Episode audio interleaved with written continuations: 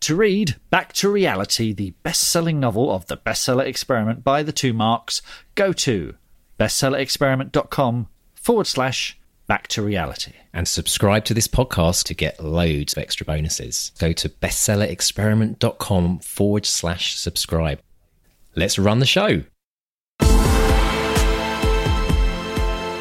Hello and welcome to the Bestseller Experiment, where we continue to discover what makes a bestseller and inspire you to start, finish, and publish your book. I'm Mark Desvaux. And I am Mark Stay, and a big thank you to our sponsor, Pro Writing Aid, the official editing software of the Bestseller Experiment. Pro Writing Aid is so much more than just a mere grammar checker. It's a style editor, writing mentor, all in one package. And what's more, it works with Scrivener, Word, Google Docs, Chrome, Safari, Firefox, OpenOffice, and Outlook, and more. It's designed for the smarter writer, which is you. Yes, you listening to this now. And as listener of the Bestseller Experiment, you can get a whopping colossal 20% off right now. Get over to prowritingaid.com forward slash bestseller. That is prowritingaid.com forward slash bestseller for that chunky discount. Mr. D, how are you today? I'm I'm very excited actually because we're doing one of these very special shows where we have a stu- a live guest with us right now, and we're going to give you a little clue as to who that is. Because last week, for fans of the podcast, you will have heard this incredible announcement that one of our very own listeners um, went on to become the winner of the Kindle Storyteller Award. And so, in a very few, short few minutes, we'll be chatting with none other than Ian Sainsbury to ask him all about what happened and how it's completely changed his life. So stay tight for that. But before we dive in, we also would like to congratulate someone else on the on the bestseller experiment team, the BXP team, because we had quite an amazing post. I think it was just last night, wasn't it, Mark? From none other than Mr. Mike Shackle, who you were with at the weekend. Yeah, uh, you make it sound slightly dodgy. Um, So tell us about that. We're yeah, a little a little B and B in the countryside, just him and me, and a bottle of lotion. Uh, no, Oh, no. was- was- Are we setting the tone for the show this early? We are, we are, we are, we are. It was Gollancz Fest. It was Gollancz Fest this weekend. I had the most amazing time.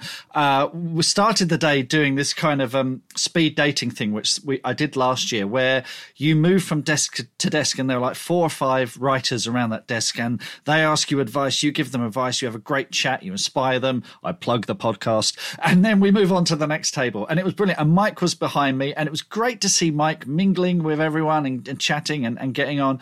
And then in the afternoon, and this is what Mike put up on the, the BXP group. He said, It started with a podcast two and a half years ago. Yesterday, I shared a stage with Joe Abercrombie. Garth Nix, Vic James, and Tom Lloyd, uh, and and today he got that orange banner from Amazon. So he was on a panel with Joe, Joe Abercrombie, if you remember, was the interview we did that inspired Mike to keep writing. And he, you know, he was self publishing. You know, he's got a three book deal with Gollancz. And not only that, he got a bestseller. Uh, not just in the fantasy charts, he was in the top 100 of the UK Kindle charts overall. And he's still there now. Now, Gollancz did a 99p promotion and we're plugging it really big time. And that was great because he was number one in the fantasy charts. Terry Pratchett was number two. Robin Hobb was number three. Uh, someone called J.K. Rowling was number four. and, um, and and then he's still in the top 100 after they've put the book up to 10.99 10.99 so he's he has had an amazing weekend and it was just great to see mike. It was great to see mike hanging out with the big guns like that and um, just an amazing day. And garth he mentions garth nix there. I interviewed garth nix for a future show. I interviewed garth in the exact same spot where i interviewed joanne harris for those first round of interviews That was in a corridor somewhere in a doorway, wasn't it? In a doorway in, In- a corridor. It was it. It's the it was the corridor in the back offices of Foyles in Charing Cross Road. So it's like the the circle is now complete. You know, we started by interviewing Joanne Harris, and we wondered, is anyone ever going to listen to this? And then yet, on you know, just a couple of days ago, I'm there again, and one of our listeners is on a panel with bloody Joe Abercrombie, Garth Nix, and and is a number one bestseller in multiple categories. Ah. Now. Oh man! What you a- know, what a journey. That's- just oh, it's just fantastic. So congratulations, Mike. It doesn't get much better than that, although it does. There's some magic happening right now on this podcast. So if you're listening, uh, you're welcome. because if you're writing and you're listening to this podcast, stuff seems to be happening to so so many people who are who are checking in with us.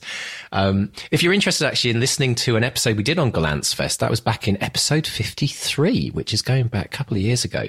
If you want to find out more about that, but we, have had so many people listening to this show writing in with the most incredible things, but a lot of them seem to be part of the BXP team, which is this group of people who sign up to support the podcast. I mean, do you think there's a do you think there's a link there, Mark? Is it like kind of law of attraction? You pay your ten dollars a month and you start winning awards. Well, there's no guarantees, obviously.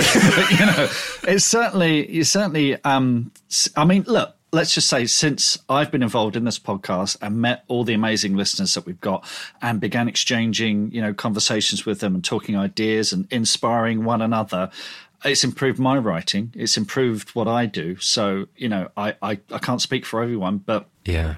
Wow, it's just been it's, it's quite amazing. Incredible. What what what I'm finding quite fascinating is it's what we're finding is people who are kind of either long term listeners of the show or people that have kind of binged the whole show from from the very start and just started to acquire all this knowledge from all these amazing authors that we've been interviewing. It's making a difference. I think it is. It's shifting the way people write. Um, I mean, not that we're going to take any of the credit for anyone's successes, but ultimately, I think anyone that engages in the art of learning is ultimately going to give themselves a better chance. And we talked about, I mean, how can you how can you top a number one bestseller, getting on stage with Abercrombie? But I think our guest today probably has done it. Not that we want to take any competition whatsoever, but this this is this has blown our mind, hasn't it? Absolutely. I I lost a few blood vessels when firstly I heard about that two of our BXP team have been nominated in the top five books, and I think there were 9,000 entries. So let's just put that into perspective 9,000 entries, and t- two of the top five were listeners to the podcast. And Mr. Ian Sainsbury, who's with us right now, went on last week to win the Kindle Storyteller Award 20 19. So, welcome, Ian. Welcome to the BXP studio. Uh, we are absolutely delighted to have you. Well, I'm delighted to be here. And it's after listening to it for so long, and then suddenly it's me. Uh, then, yeah, great. Bring it on. We've been thinking, we've been thinking, oh, we've got to get Ian on the show. He's doing so well. I want, what sort of hook? You know, I need a little hook just to get him on. And then. Boom. yeah, that's the only reason I entered in the first place. if, if, this doesn't get me on the show, I'm just giving up writing.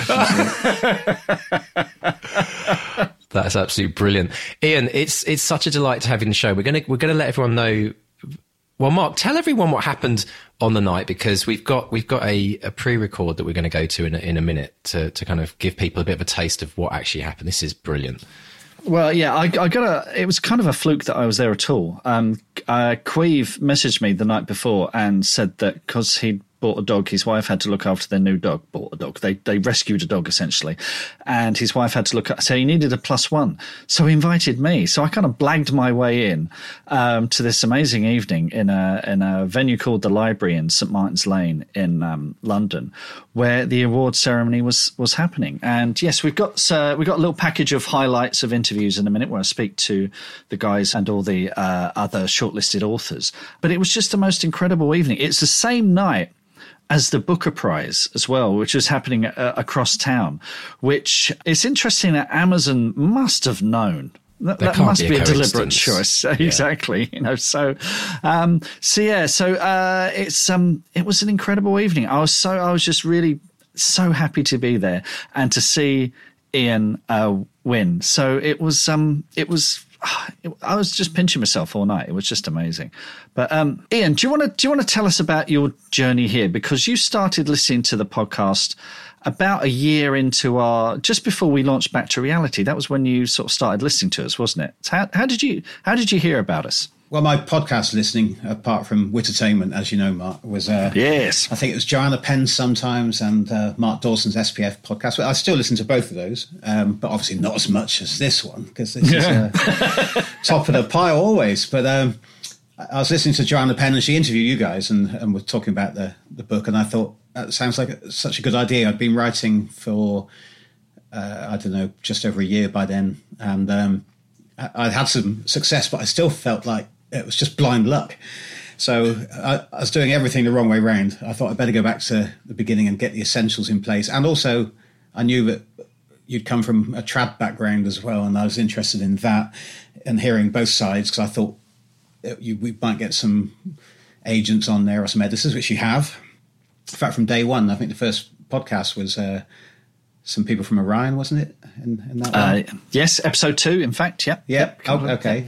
so. Uh, it was great, and uh, of course I binged it, so I caught up quite quickly, and um, that was brilliant because it was first of all I thought, well, perhaps this isn't going to be great for me because it seems like it's all about trad publishing, and then after a few episodes, the realization started to hit both of you that if you were going to get a bestseller and make some money at this, you needed to self-publish. So that was nice to to get to that point, and uh, and then it started to become more relevant. But I do like that balance I, I like the fact that you you get both sides of the fence because I'm not sure what else there is out there that does that. Actually, I mean, maybe that's your USP, and that's why I still, well, apart from the great entertainment value from the various off-color jokes and uh, the, the woo-woo from Canada, yeah.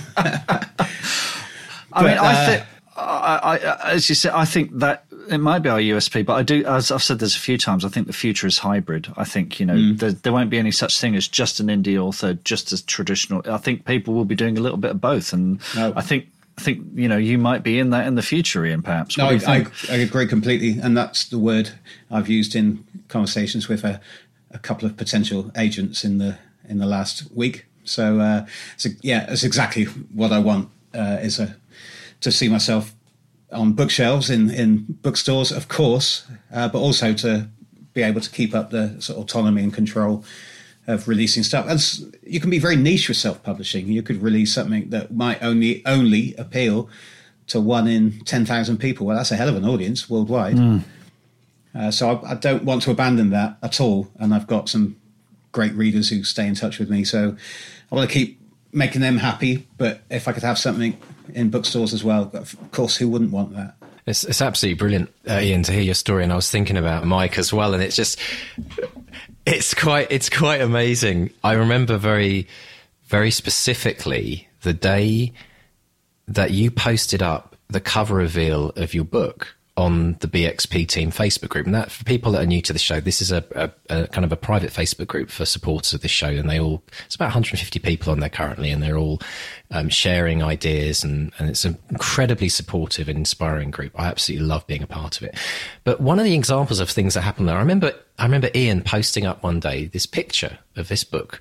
And it, it wasn't that long ago, was it, Ian? Whenabouts was it? Uh, I probably posted that in early June that's right. Yeah, early it's getting summer. close to publication then. Right. And I remember seeing that picture, and it absolutely floored me. And I think I think I remember writing a, a response to to the post where you'd put it up. And so, if you haven't seen it, this is a good plug for your book, actually. Ian, we're going to send everyone to Amazon at this moment to go and have a look at that picture. Because when I saw that front cover, when I saw that front cover, it was, it just grabbed me and it just said to me, bestseller instant bestseller without even knowing anything about the book. I mean, apart from the title, the picture on the fridge. I thought, what a fantastic idea for a book.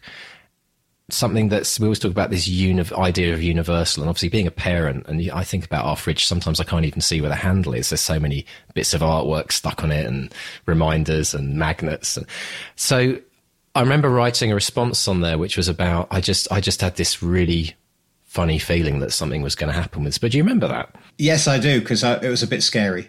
yeah. Well, I do always accuse you of, uh, as you know, lightheartedly. I'm just uh, having a little prod about the woo woo, uh, where I think uh, positive thinking and affirmations and all that. I mean, I've read some of these books, Mark, and uh, there's a there's a lovely English word which we're all familiar with, which I can't say, but rhymes with Rolex, which I sometimes.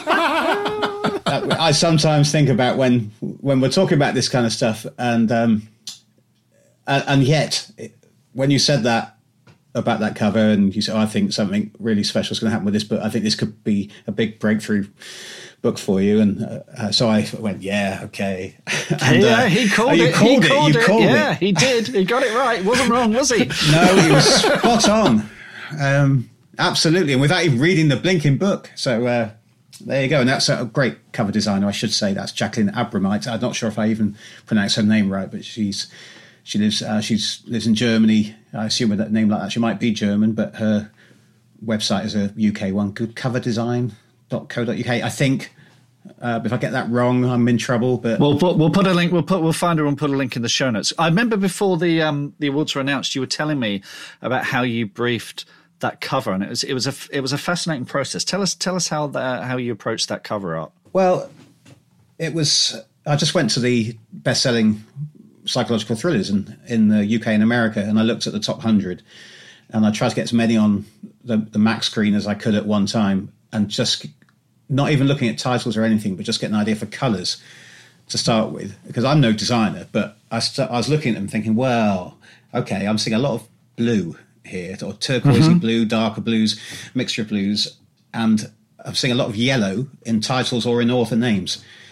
Um, so I thought I, kept, I kept the brief really loose, but I said to to Jacqueline, um, "Well, let's.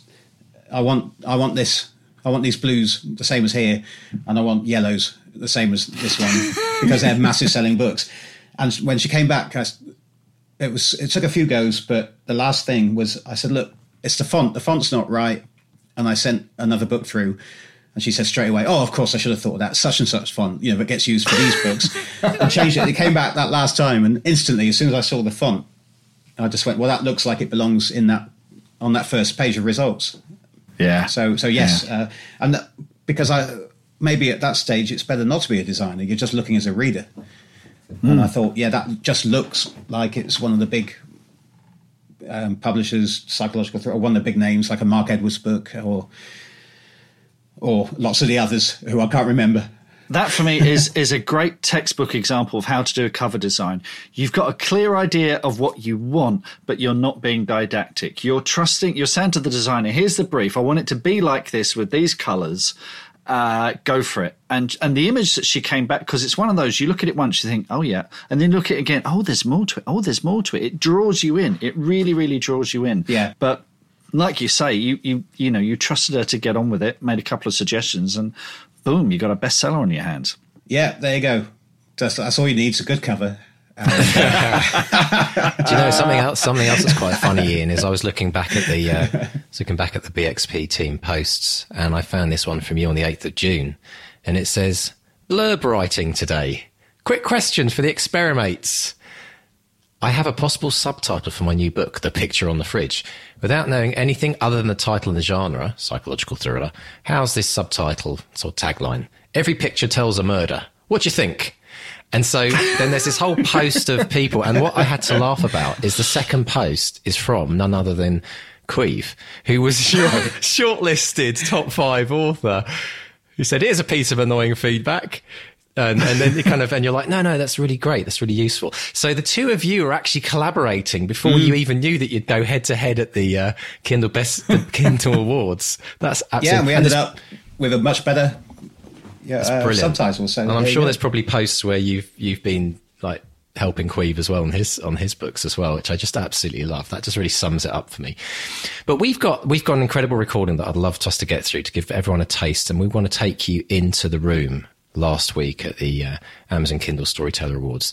Um, so let's roll this tape. I want to uh, hear the ins and outs let me just set this up for you. So what you're going to hear, you're going to you join me in a bar at the St Martin's Lane Hotel in uh, swinging London town, where I met Ian and Caimh beforehand. We had a little drink, we had a little chat, a little sort of pre-match nerves. Then I speak to the other finalists, Claire Moore, who's author of The Army of Wolves, Hannah Ellis, author of Bookshop of Hopes and Dreams, Emily Organ, author of Tragedy at Piddleton Hotel, and we have Mariella Frostrup announcing the winner, a bit of post-match chat, and then we wrap up with a final word from Simon Johnson from Amazon. So that's who you hear in that order. So let's jump in.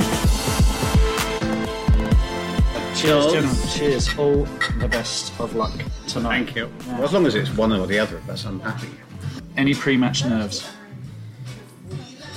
Honestly, not. No. How about you, Caimh? I, do you know, because I like literally, I was on holiday and then we moved, we moved house like two days. Then I was on holidays, through, or not holidays. I was away for three weeks, and then we're back, and then we got a dog. I literally today started thinking about this, and it was it's, it's great because I honestly got like by the time it. By the time I've been through the ceremony, I might remember them actually in it because I was like, just genuinely, it hasn't registered at all. So I'm really not that bothered at all. It's just like coming down for a drink, really.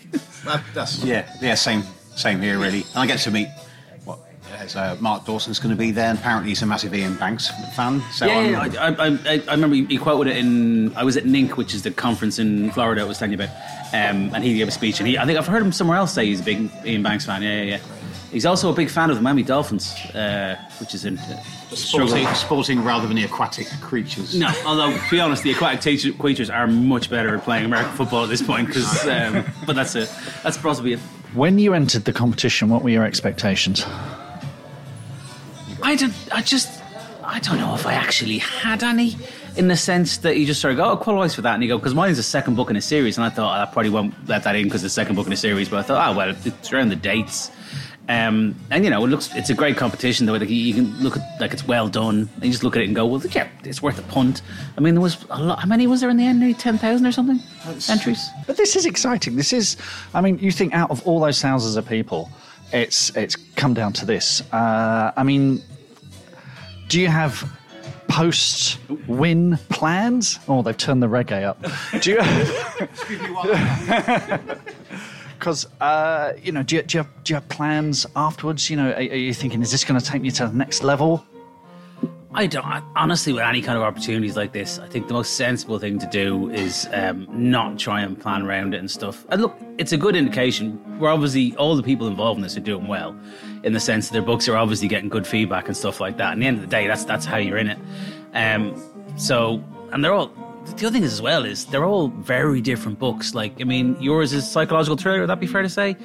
Mine is, uh, I mean, comedic crime thriller. Then there's a fantasy book. There's a cozy mystery. There's, um, I think, romantic comedy. Romantic romantic comedy. Is that all of them? I think. It's, But they're all very. So it's one of those things where um, they're so different. It's like if we'd all written like psychological thrillers and we're all being judged, you kind of go, "Well, this is for the best psychological thriller." Whereas because they're so different, I think you don't really worry about it because it's it's just it's, you know it's impossible. They're not you know like for like in some ways. I just wondered if um, this is the third year and it's self-publishing is still relatively. It's just uh, it's just happened. So I wonder if when it's ten years in, yeah, but then it'll be a much bigger thing, and people will look back over the previous years and oh, and see how it you know grew and different authors Yeah. came through. I mean, it has changed my plans a little bit because I was thinking. Okay, I'm an idiot. I wrote a four book science fiction series, which did great. And then I wrote a three book science fiction sort of superhero series set in Britain, which did really well. And then I thought, oh yeah, I'll do a standalone fantasy, idiot. And then a standalone psychological thriller. So at this stage, I was thinking, no, hang on. Plans your career. Yeah. Well, obviously, not your wife, I think, is uh, the answer to that, to be fair. Um, so I was thinking, yeah, science fiction series has got to be next, and I should do a long science fiction series. So I was all ready to do that. I'm already doing a near future thing for Audible for the exclusive I'm doing next year. But I was ready to start this. I, I've got notes for this science fiction series, and then this got shortlisted. And it's the only psychological thriller on the shortlist, and I thought, oh god, I better write another psychological thriller.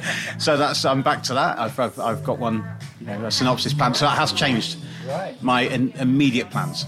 Actually, to be fair, it has changed mine in the sense that I might write an offshoot to my series featuring two of the characters. That I always wanted to, it was one of the things I always wanted to do. It was on the list, but it's now been moved up the list depending on what happens. Um, but yeah, but outside of that, man, just keep on doing the same thing. I think. Right. Let's go in.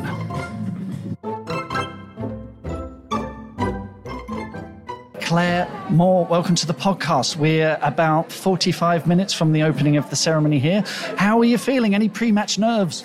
Uh, a little bit. It has been slightly calmed down by the fact that they've created a cocktail in the name of all of our books and fed that to us quite early on without much food. So I'm actually feeling quite jolly and relaxed about it all. I also tried to feed some of the cocktail to one of the judges, but he said he, the, the, bar, the votes have already been cast, so I couldn't influence it anyway. so I took the cocktail straight back again. Tell us about your book, The Army of Wolves. So, The Army of Wolves is Game of Thrones meets Percy Jackson. It's um, a fight for Earth for the for the gods of the underworld versus the uh, gods of Gaia, the Earth goddess, and it's one of those page-turning fantasy adventures that's mainly for young adults, but something that anyone who reads something like The Hunger Games would enjoy. So Sounds right up my street. Oh, good. Now, when you were when you were writing this, when you were putting it in for the competition, what were your expectations? I honestly didn't really have any expectations at all. I just thought, well, you might as well enter. It's my first book. I've only just published it in at the end of May, and so I really had little expectation. And then I think it was Darren who called. I had a miss. He sent me an email saying, "Can you call me back?" And I was like, "Oh my god, what have I done wrong? have I published something in the wrong? What have I put something bad?" And so I thought. But my initial thought was I'd done something bad, and Amazon were telling me off. And then actually, when I called him and he said I'd been shortlisted, I was just uh, blown away because compared to the other guys on the list, they've all written multiple books. They've all been doing this for a long time. I this is my first book that came out a few months ago, so I'm sort of little bit starry-eyed. Oh, it's inspirational. That's fantastic. Uh, yeah. What what got you to writing? What brought you to to write this book in particular? Um, I think most writers have a kind of itch in their heads, ideas that swirl around, um, and there gets to a point where you just almost have to get it out on paper. I think it just got I got to that point really, um, and I, I I work four days a week. Uh, still, I work for a charity, Duke of Edinburgh Awards, great charity, and I'd started to work four days, and it was my opportunity to use that day. Really, to about a year or two ago, to, to dedicate that to writing. And did you set yourself any kind of target, any kind of deadline? Not really, no. Um, I'm quite fast. I'm quite sort of speedy at writing, so I'm quite lucky in that respect that I could. I, I did it in about a year, even though it was only sort of uh, at the weekends and in between the day job. So I was. I think a year was a good target for me, but then I had some editorial on it, so it was probably more like 18 months because I did a bit of reworking. So. That's faster than most authors, especially for a first book. Yes, yeah, yeah. I was quite pleased with it. Like I said, I'm, I'm kind of speedy. I'm not probably not allowed to say this in a podcast, but my kids call me the Nike strapline. Just do it. That's what I just do it is my uh, strapline. So they, they joke that I'm like Nike. So Fantastic. Well, Nike is the goddess of victory, I believe. So indeed, yes, appropriate. there, yeah, yes. yeah. yeah. Well, Claire, got everything crossed for you tonight. Best Thank of luck, thank and uh, maybe speak to you later. yeah, pleasure to meet you. Thank you. Hannah, welcome to the podcast. Uh, we're here about 15 minutes for the award ceremony. How are your pre-match nerves? Um, I'm actually feeling surprisingly calm at the moment. I was, uh, I've been very nervous, but it's been really nice meeting with the other finalists. They're so lovely that I just, I feel quite relaxed now. Lovely. Tell us about your book, The Book of Hopes and Dreams. Um, so the Bookshop of Hopes and Dreams is a romantic story. Um, about a woman named Tara who gets a job at a rundown old bookshop and falls in love with the owner, James. And Tara has a little bit of a troubled background. And before she can move on with this relationship with James, she first needs to, to face up to her past. Okay. And is this your first novel, or, or are there other novels? It's my 13th. Wow. Unlucky for some, not for me. What's different? Did you feel there was anything different about this one? It's the sixth book in a series. Yeah, the series did really well, and I never intended to write this book. My readers sort of demanded it, and I said, "Okay, I'll, it's a, it's about a, Tara's a side character in the other books, and the readers kept wanting to know her story." And in the end, I said, "Okay, I will write it," and uh, and I did. I'm very glad that I did. What sort of relationship do you have with your readers? And do you have a mailing list? Do you, do you speak to them regularly? I'm terrible at my mailing list. People sign up and then they're probably very disappointed that I don't get in touch. Um, mostly I get um, my readers email me or they message me on Facebook or on Twitter. And I, yeah, I have quite a personal relationship. They, it's, it's quite one on one. I'm not so good at the generic social media posts. I, I, I do them, but I really like it when readers get in touch personally by email, and I I feel really connected to them then, and that's nice. Wonderful. Now, this competition's been running for a few years. Is this the first time you've entered? It's the second time I've entered. Actually, um, the first time I entered last year was with the first book in the in the series, right. and now it's with the the sixth book, the final book in the series. So, okay. yeah. Did you have any expectations when you sent off your entry? No. Not at all.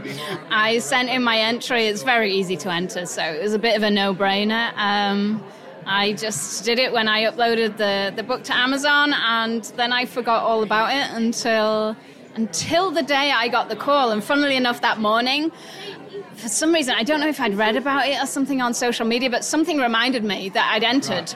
And I thought, oh, the deadline's passed, so I've definitely not not won. and then I think it was about an hour later that I uh, I got this email from Darren at Amazon, and he said, oh, I'd like to, to call you this afternoon if that's okay, regarding the uh, the awards. And I thought, hang on, this didn't happen last time. no, and I'm fairly sure he doesn't ring everybody to say they've, they've not made it to the finals. So I was like, ah, that's exciting. Yeah, so it was a very exciting phone call to take. Fantastic. Well, look, Hannah, got everything crossed for you. Thank you so much for speaking to us, and best of luck to you tonight. Thank you so much.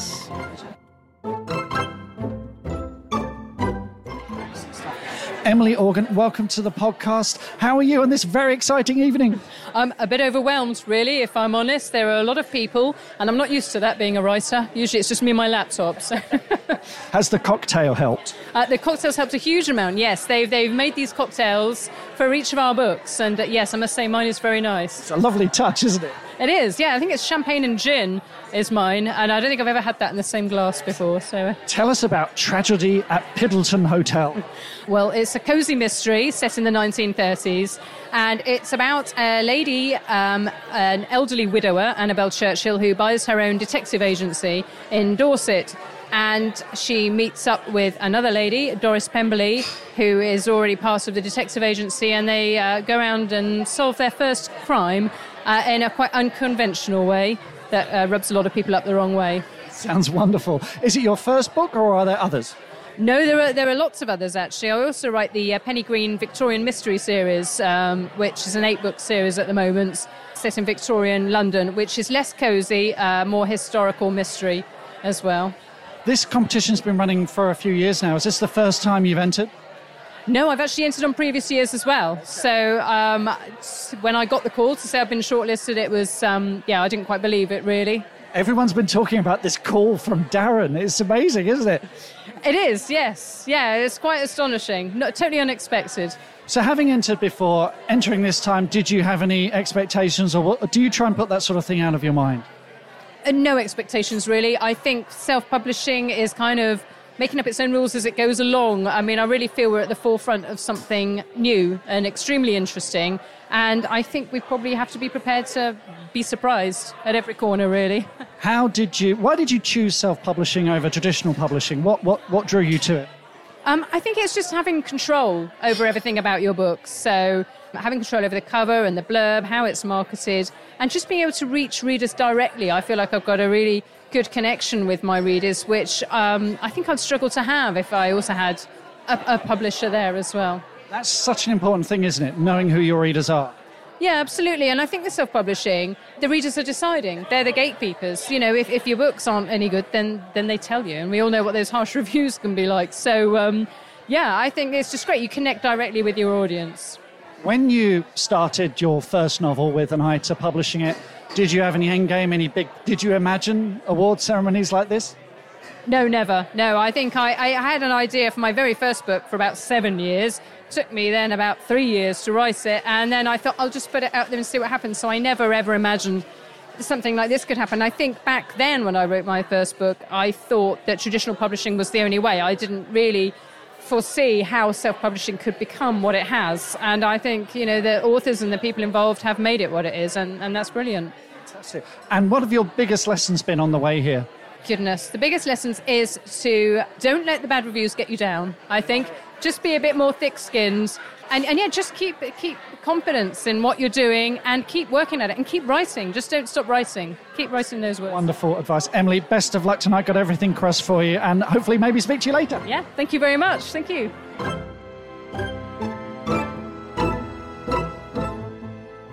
One book had it all drama, tension, and confidence. A highly original story that, once embarked on, makes this psychological thriller impossible to abandon.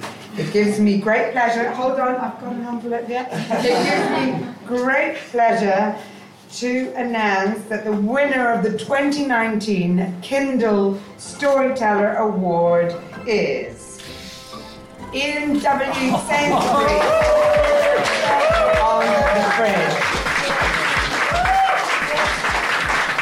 And I would like to invite Ian to join me on stage and be presented the award.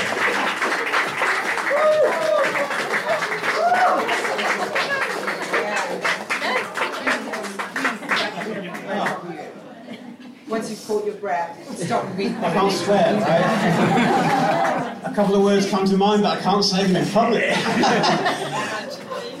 you know, people always say um, that they weren't expecting to win these things. I really wasn't expecting to win this thing. um, oh my. Um, okay, I'd like to thank my weeping wife because she wasn't expecting me to win this thing either. And uh, I didn't prepare a speech because I genuinely didn't think I was going to win. Um, so I'm winging it. Um, so uh, well, thank you very much, Maria. Thanks very much to the judges.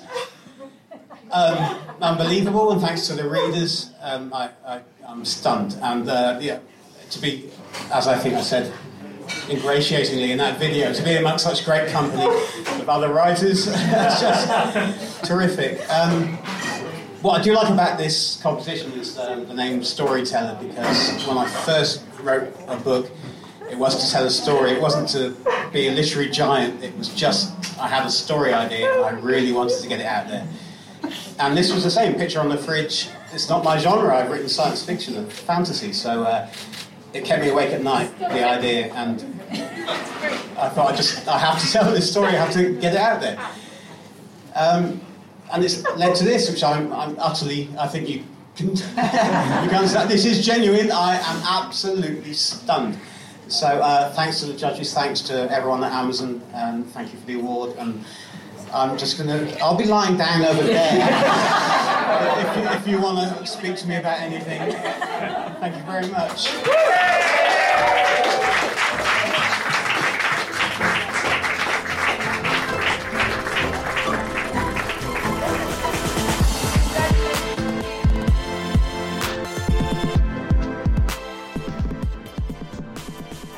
No, not now. Come on, tell me, tell me, Ian, how's it feel? How's Um, it feel? I'm a writer, Mark, so you know I can't say I have no words, but that, that's honestly how I feel. I've just had to stand on stage next to Mariella Frostrup watching my wife weep with joy because I had her absolutely convinced I wasn't going to win because I genuinely believed I wasn't going to win. So I'm, I'm, I'm so knocked out. I, I, I can't believe it. I really can't believe. I'm going to listen back to this on the podcast and remember this moment. But actually, I probably won't remember this moment because I, I feel discombobulated. The biggest, biggest congratulations from us, from all the listeners, from all our friends on the Oh, podcast. can I just say to everyone in uh, the bestseller experiment Facebook group and the general community around that podcast that it's been a huge help to me. I, it's what I listen to when I walk in the dog a lot of the time, along with Mark Dawson's podcast, and sometimes Mark Kermode gets a look in. So, uh, yeah, thanks, guys. Thank you. Uh, I'm here now. You could be here next year, you know. Thank you.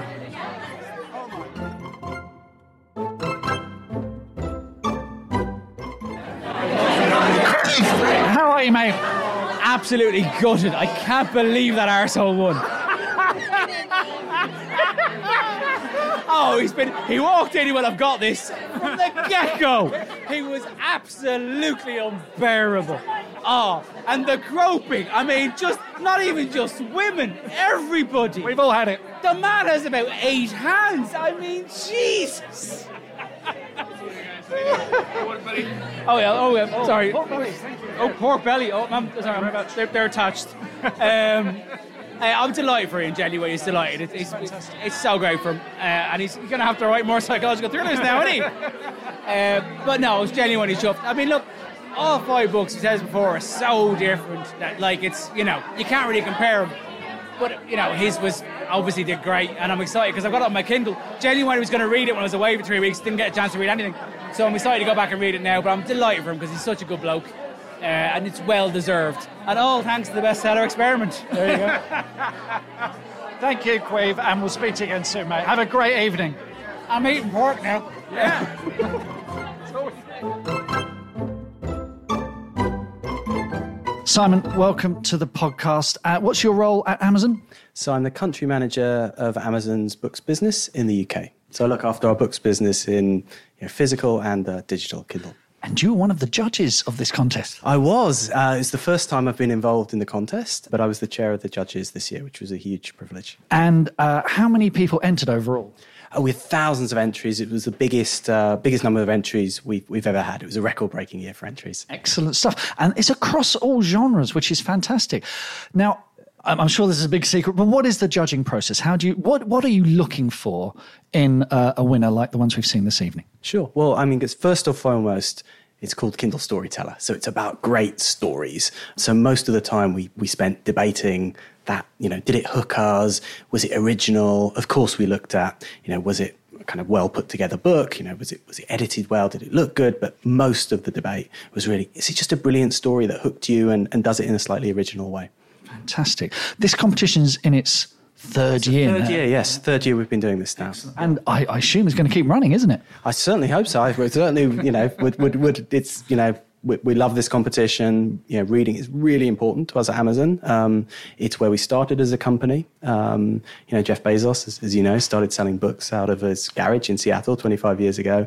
And, you know, we genuinely believe that reading is really important for a healthy society. And as part of that, it's really important to celebrate great stories and great authors. Um, If someone's listening to this and thinking, I'm going to enter next year, is there any advice that you give them?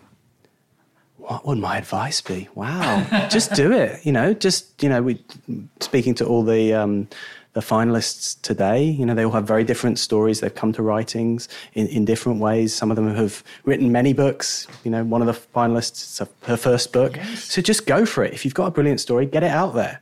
That would be my advice. And, you know, as you said, it's across all genres. This year, all of our finalists were in fiction, but, you know, we've had non-fiction finalists, in our international, in our other competitions that we run around, around the world. There's very different genres represented. So literally just go for it. If you've got a great story, get it out there. Wonderful stuff, Simon. Thank you so much and enjoy the rest of the evening. Thank you very much.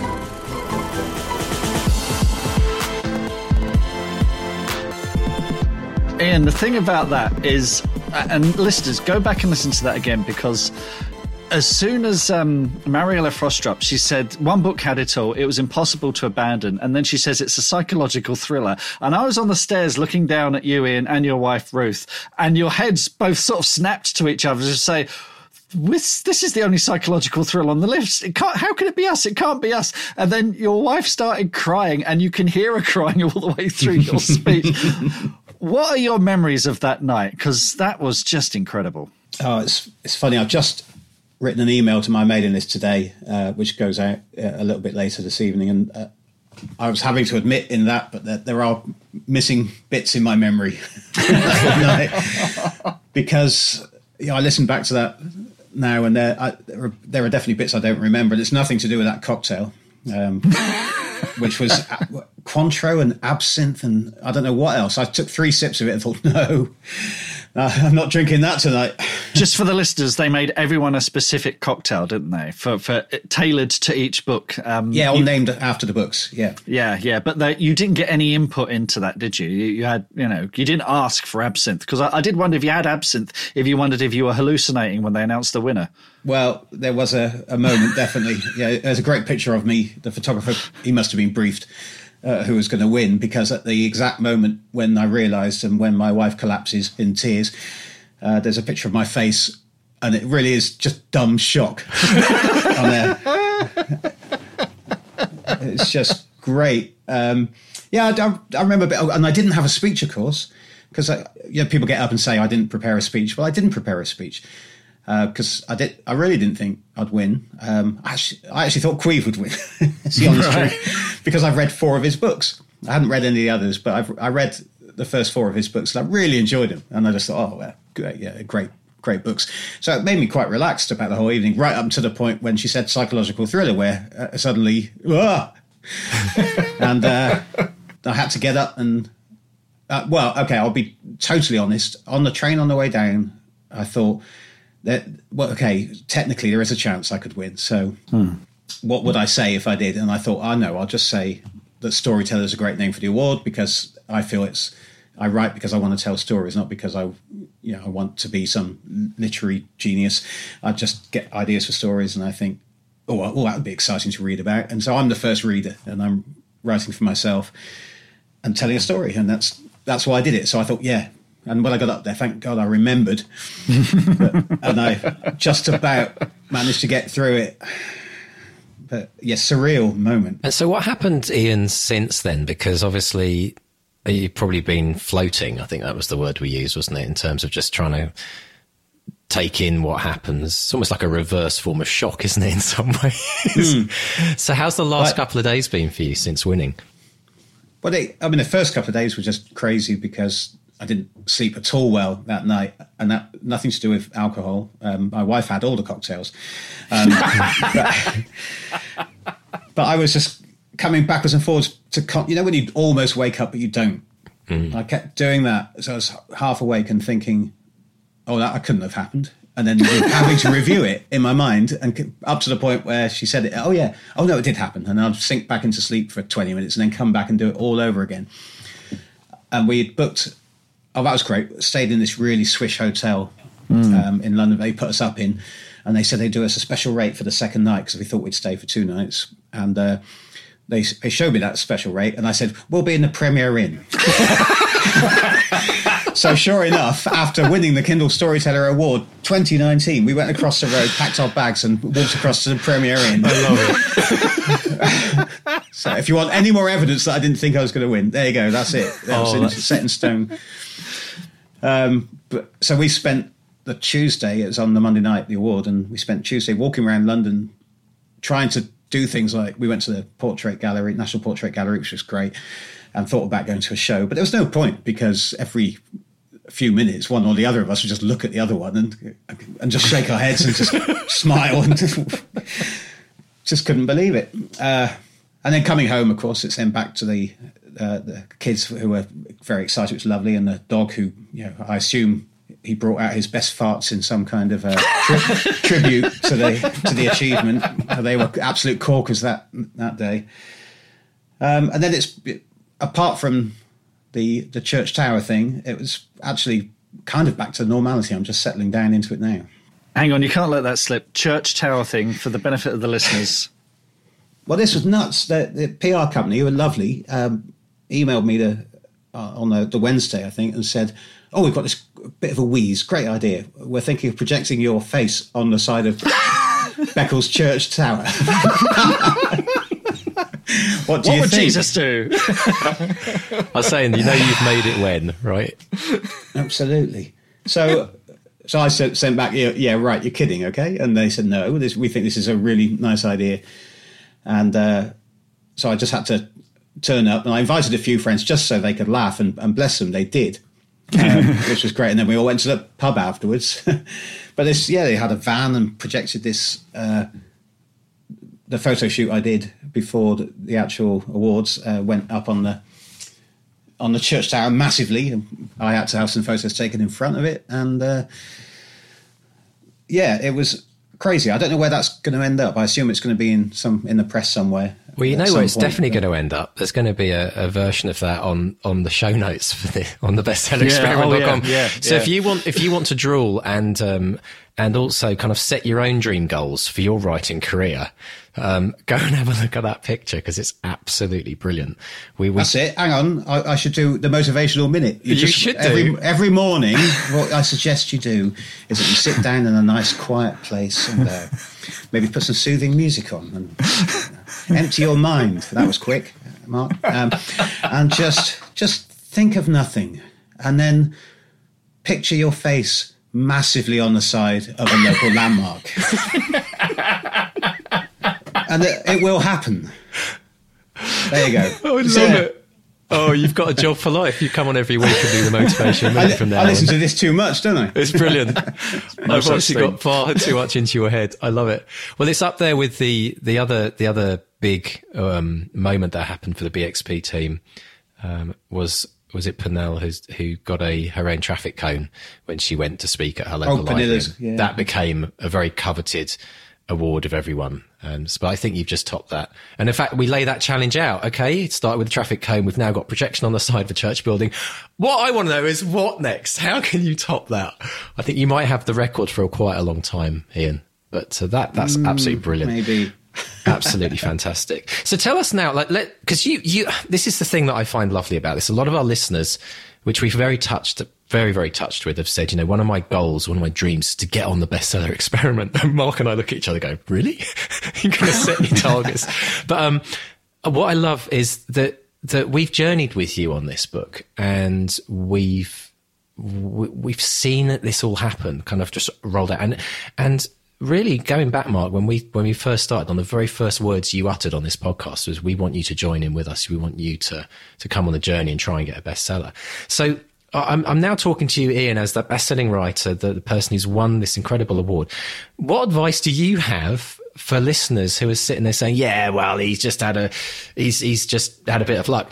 I mean, you're you're one of us. You're one of them. You're one of the listeners. What advice would you give to people who still don't believe that something can happen with their writing career? Well, the evidence would suggest otherwise, is what I'd say. I mean, uh, I am just, you know, I was a musician all my life, very much like like you, Mark, and um, it was a, a quite a sideways step to start writing, but it was just a bit of a commitment to start with, and I, I've heard this on the show over and over again that people either with a public declaration or just committing to doing a certain amount of words per day or per week or or an hour a day or ten minutes a day, whatever it is. And it is that I think it's that kind of consistency because there's nothing more encouraging and motivating than to see 30,000, 40,000, 60,000, 70,000 words on on the screen and realizing you've got there uh, even if it turns out to be not that great but you can always always go back and fix it. That's and this has all been on the podcast but it's it's it is possible for anyone and I think the show's great because a lot of the people who've been successful on the show haven't been successful to start with, and you've seen it happen. Like Lorna Cook, for instance, in this summer, I remember on the Facebook page seeing that her first, so it's her debut novel, isn't it? For, Forgotten Village, and that was uh, just creeping up the charts. And on the Facebook group, I, I remember I started the post saying, "Oh, Lorna, you, you're at number Yes. sixty something in the Yeah. UK. This is great." And it, when it got to something like number five or something, I, I, I said, "You don't suppose dot dot dot." She said, "No, don't even say it." and of course, it got to number one. I, I think, and everyone listening to the show must be a massive reader because you wouldn't be trying to write if you weren't a, a huge fan of of reading. And uh, I've, I'm always, I used to travel to Norway for work playing in piano bars, uh, and this was before the Kindle days. And I used to take six books with me generally. that I'd get from charity shops or thrift stores, as you say over there, and. Um, I'd leave one on the plane because I'd finish it before I got there. So I'd leave it for the next person, and then uh, I'd leave one probably on the train. I'd, I'd leave that three in the hotel room, and I'd just be scattering books around Norway. and the last one on the plane journey on the way home, I'd leave that in the pocket again of the plane. So I was one of the really early adopters of a Kindle. so early that someone came up to me in an airport and said, "Excuse me, sorry to bother you. Is that a Kindle?" Because they'd Right. never seen one. And uh, I think if you're a huge reader, when you come to writing, there's two well, there's two ways you can go. You can either be so self-critical that you freeze, or you can just push that side of you aside and say, "Okay, I've got a really nice idea for a story here. I'd love to read it. I might not be the best person to write this at the moment because I'm new, but I'll give it an absolutely fair crack of the whip and I'll see how I go." And just commit to finishing it. That's the other. I was never good at finishing things, which is why I love haiku. But uh, books they take a bit longer. It's more of a commitment, but commit to finishing it, and then then you can start another one. Yeah, it's uh, and if you, I think if you're really, I mean, I, I hesitate to describe myself as self-disciplined, but I am because you have to be in this game. Um, you have to put yourself in front of the keyboard or dictate. I mean, I actually dictated most of the first draft of this one, but you you have to be getting Oh, the really? down somehow. Brilliant. And uh, if you can do that, yeah, why not? You know, it, ha- it happened uh, in three and a half years. You know, Exactly. The, the, the, the, the, the thing that we're going to be focusing on in the podcast in 2020, and this is a bit of a teaser, but we're kind of leading into this. This is about 2020 is going to be the year of taking action. And, and Ian, you absolutely display what it is for somebody to, to take action. You know, you, you've, you've been, you have been disciplined. You've written a number of books now and you've followed through and you've you've got those books across the line, which I think's I think that's harder. I think I think that's harder than actually starting a book. Starting a book is relatively easy. Getting it across the line, that's that's that it's that twenty fifth mile of the marathon analogy that we sometimes talk about. But you've done it and you've got it across the line. But because you have, you've then given yourself all of these opportunities. And here you are sitting in front of us as as the Kindle Storyteller Award winner, which which now obviously is going to be a massive part of your story. And who knows as a platform where that's going to take you, but it's all because you took action. So I want to just firstly congratulate you for, for making it happen because oftentimes when people win awards, everyone's like, Oh yeah, it's great. We focus on the award, but all of those days that you showed up that you maybe didn't want to write, all of those, there must have been a lot of those as well, were there? yeah, there were. Um, and I guess that's maybe that comes down to being a professional musician in a way. You you never have a night off. If you're if you're booked for a gig, you go and do the gig. It doesn't matter how you feel.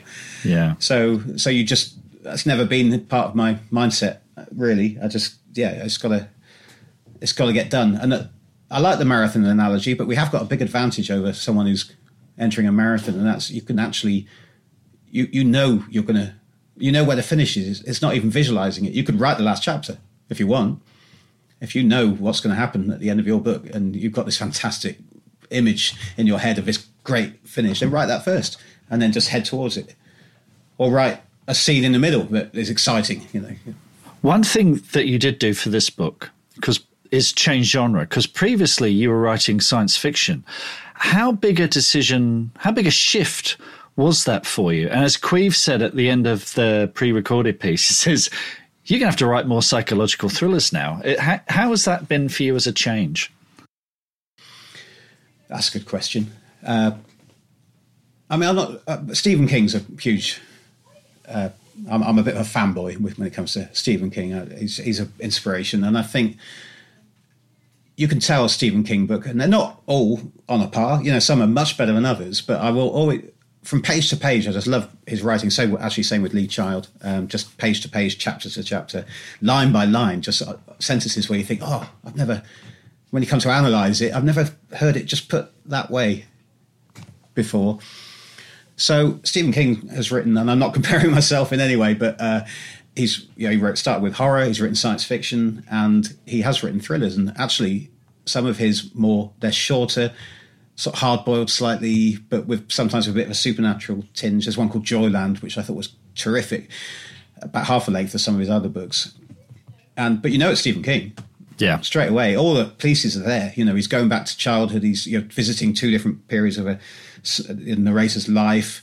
There's uh, the supernatural stuff is hinted at, and you wonder quite how it's going to play into the story of a killer at loose.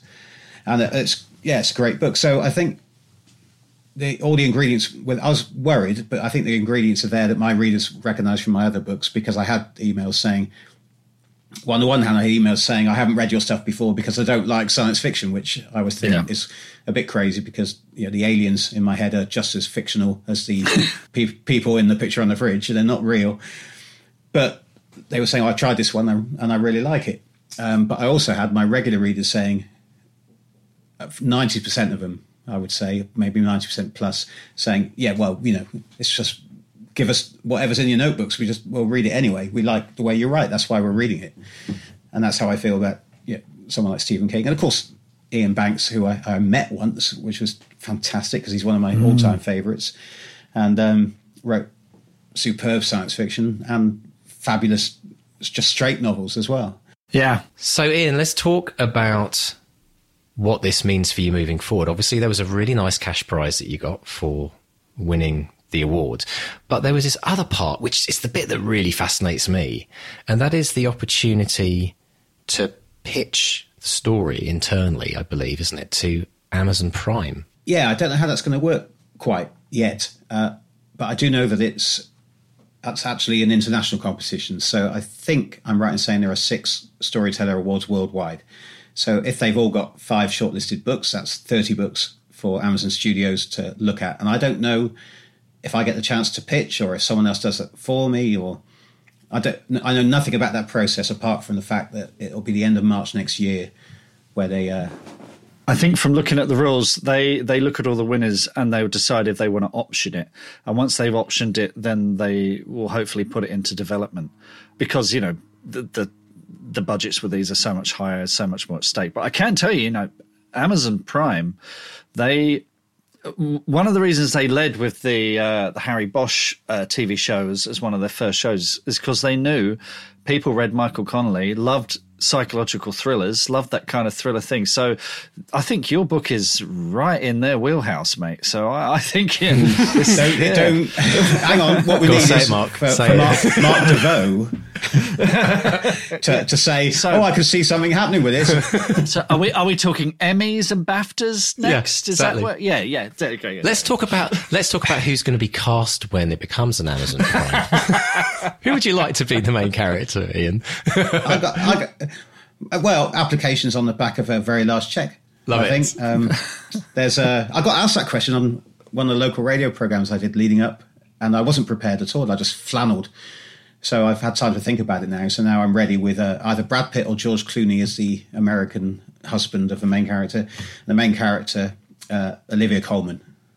Oh yes, I love nice. it. You see, Very now good. you've just put it out there. You've just put it out there, Ian. So the law, So the it's in the universe universal, now. yeah, the law of attraction will start to work. It's uh, you know, you know what we, you know what we haven't done, Ian. We haven't really plugged the picture on the fridge at all. Uh, pitch us. Oh, yeah, read that. The picture on the fridge. Yeah, I mean, how, pitch the book. You know, get us, tease us, tease us, lure us in. Well, I uh, again on these uh, little radio interviews I did, I feel like I almost gave too much away because I can't stand trailers where they on films where you think, well, I've seen the trailer and now I can save myself eleven quid. um, because there's a there is a moment about just under a third of the way through the book where there's a something important happens, which I did mention on these radio interviews because I thought it's a really it's possibly the best hook. So I don't know. Do you want that? Yeah, I do. Okay. Uh, so the picture on the fridge is it follows Mag Sparkworth, who is married to uh, Bradley, who's American and works mostly away from home. She's in London. He goes off to Boston and works in a, a genetic company with his father. Um, she has got problems in her marriage and trust issues, let's say, with Bradley that go back about just over a decade. Um, which she is not sure it's her at fault. She goes to therapy, or she's uh, there is actually a deeper problem that she's not aware of. But, but this is a psychological thriller, so I'll let you draw your own conclusions there. But they have a lovely daughter, Tam, who's uh, 11 years old and very feisty and uh, precocious. Uh, she's a big PG Wodehouse fan, for instance, which uh, was Nice. fun to write. Yeah. So uh, she sometimes comes out with little Wodehouseisms. Um, and Tam has been bringing home drawings from school, and suddenly these drawings are incredibly detailed and lifelike, and of places that no one in the family has been. And so, it's uh, as, as chuffed as they are, it's a bit strange. And then at this point in the book, like I say, uh, a little way in, they discover that the pictures are accurate depictions of murder scenes in America uh, of a serial killer who is still at large. Ooh, So- that's, that's a good so bit to hook leave is- in. That's the yes. hook. That's the hook. Yeah. yeah. What's the link? What could possibly be the link? and to find out, you'll have to go and buy Ian's book. that was the brilliant. picture on the fr- the award-winning novel? The picture on. The, how does that feel? Award-winning novelist. Come on. Well, you know, I did what all our self-publishers did, which was uh, when it was nominated, I went on and did my HTML bit, which I'm terrible at, and then said shortlisted for the 2019. And then uh, two days after I, I won it, I, I changed it to winner of the uh, 2019 Storyteller Award, and with a little star on each side. I mean, how homemade is that? but it was lovely. And yeah, it does. uh, It's it's great to see that. And of course, part of the prize is that Amazon will be running a marketing campaign, and I, I have to say, um, while we've been talking, I just saw an email come in from Darren Hardy KDP, a, a catch up. So there you go. It's it's now. Read it um, out. Read it out. It might not be uh, appropriate. I don't know. I, I should have a look. Hang on. I, I might give you the highlights. Oh, Well, Darren was actually Oh, on I this, like. Darren was on this show going back oh, first season, I think. Mark. Well, I wasn't re- Yeah, it was. Yeah. that's how I knew. Um, he just wants to catch up tomorrow. So yes, so uh, I'll know more tomorrow. Oh, do- do send him what- our what's regards. going on? yes. Will do. yeah, it's because the email came in from from Darren saying uh, we'd like to talk to you. I, I'm I'm with. He said something like I'm with the KDP team UK and I'd like to talk to you about your entry to the Kindle Storyteller competition. And I thought, what did I do wrong? um, and I wasn't the only one actually hearing that piece you did um, Yeah. earlier on, but uh, I did genuinely. I thought, oh, hang on, and then I looked at his name and I thought, I'm sure he's been on the bestseller experiment. So I actually looked. I put bestseller experiment Darren Hardy into Google, and uh, and and I thought, hang on, he's not just in the team, is he? He's he's heading up the UK. Oh, yeah. Yeah, yeah, yeah. I thought, hang on, I haven't done anything wrong, have I? I must be on the short list. And uh, yeah, sure enough, that's what it was. So, so there you go. Another link with it. I'll, I'll stop now. It's, it's you're going to, you already, you know, think you've, uh, you've, you've just the magic dust from the Facebook group went over the book and it, it won the award. So yeah, if you could do that for the Amazon Prime bit, that would be lovely. Thanks. Yeah, I'll, see- I'll We'll see what I work can on do. it. Yeah, Yeah, well, we've got yeah. we've got the we've got the team on it already. So, uh. so what's next? What is next for you, Ian? Well, I've I've put aside the very long uh, science fiction series I was planning on working on because, as Caimh so uh, charmingly put it, yeah, I've got to write more psychological thrillers, haven't I? Or thrillers generally. I'm I'm not sure. I did have a chat to Mark Dawson before I knew that I'd won, um, which was great. And he, of course, is uh, an absolute star of the self-publishing world and writes thrillers in, in long series. And he was saying, "Yeah, you, yeah, you should be writing series." And uh, I thought, "Yeah, I know this. I'm an idiot. I don't know why I wrote a standalone, although it was done all right, hasn't it?" But Now, what does he know? yeah. well, he did know this was the thing. Of course, he was one of the judges. He knew I'd won at that point.